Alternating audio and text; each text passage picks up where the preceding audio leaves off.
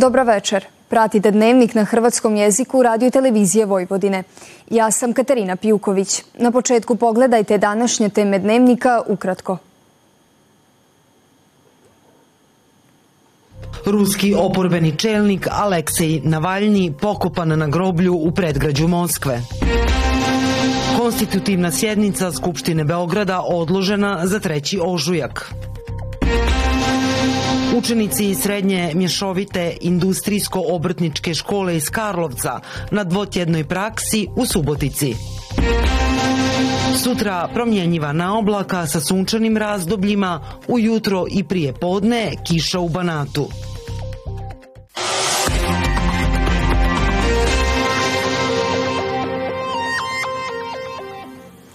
Ruski oporbeni političar Aleksej Navalni pokopan je danas u Moskvi uz prisustvo velikog broja pripadnika policije dva tjedna nakon što je iznenada umro u dobi od 47 godina u arktičkoj kazdenoj koloniji.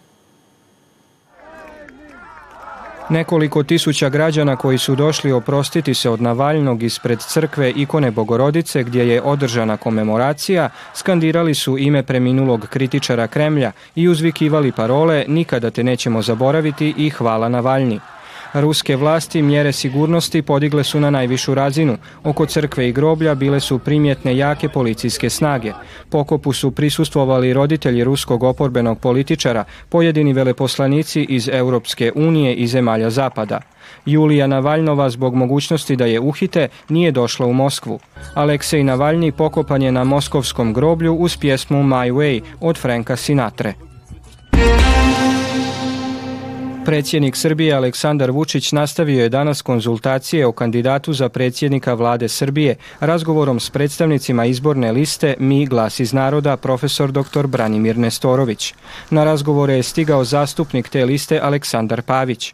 On je ponovio da su se formalno odazvali na konzultacije, obavijestili predsjednika da nemaju većinu kao i da neće predlagati mandatara, te da će svakako biti na pozicijama na kojima su bili i ranije. Na pitanje hoće li on podržati konstituiranje Skupštine, Pavić je rekao novinarima da neće i da njihov stav ostaje isti.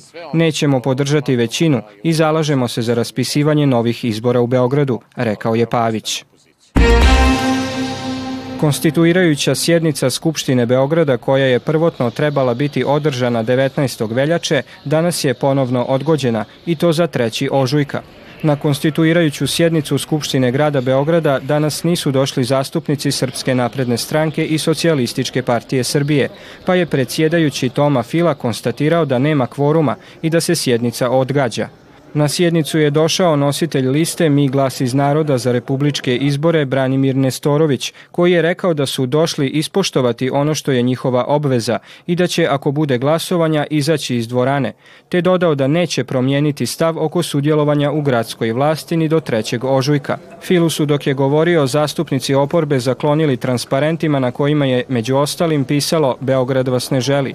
Zakonski rok za konstituiranje Skupštine grada od 30 dana ističe 3. ožujka.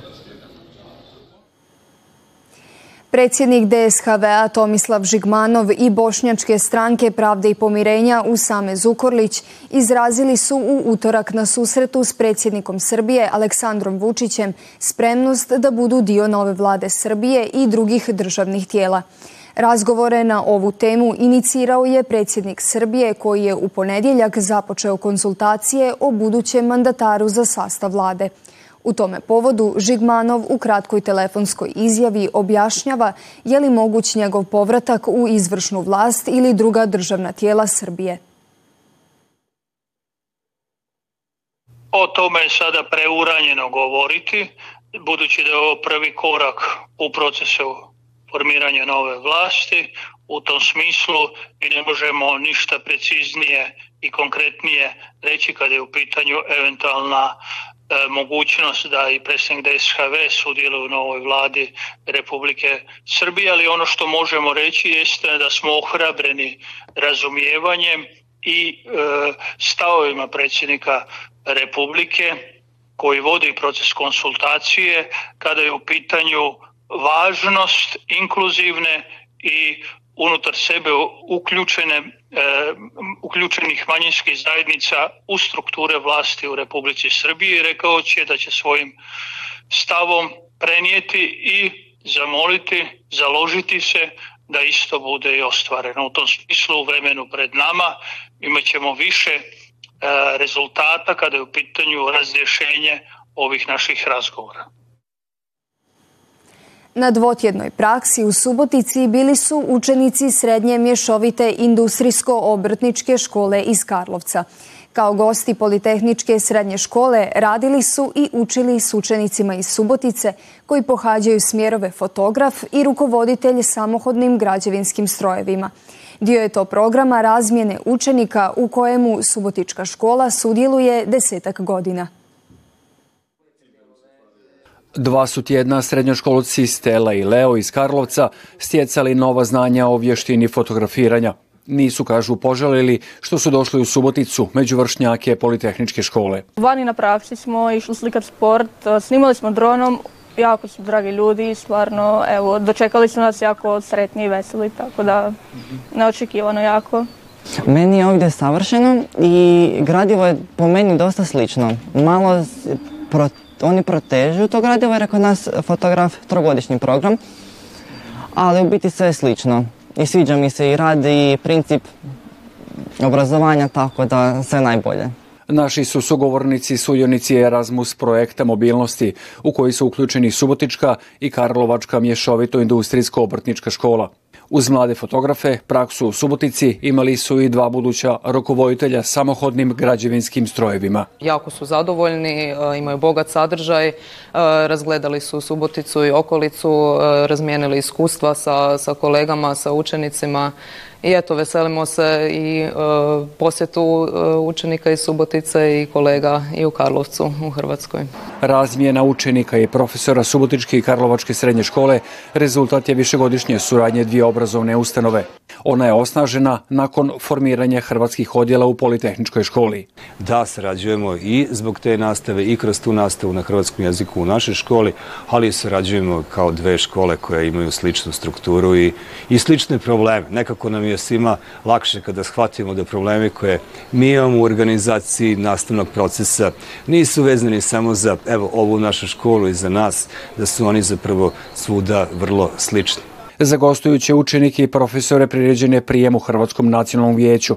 Tome prigodom najavljeno kako će nastava na hrvatskom u Politehničkoj školi biti još atraktivnija. Ove godine, u stvari u narednoj školskoj godini, mi planiramo za 2024. i 2025.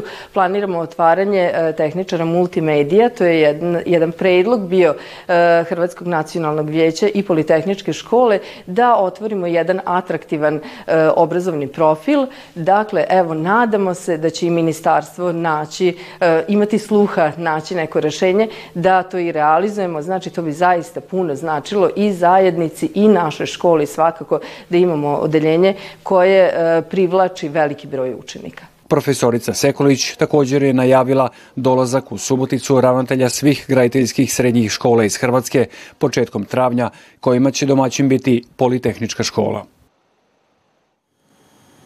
Iznad prosječno toplo vrijeme zadržat će se i preko vikenda.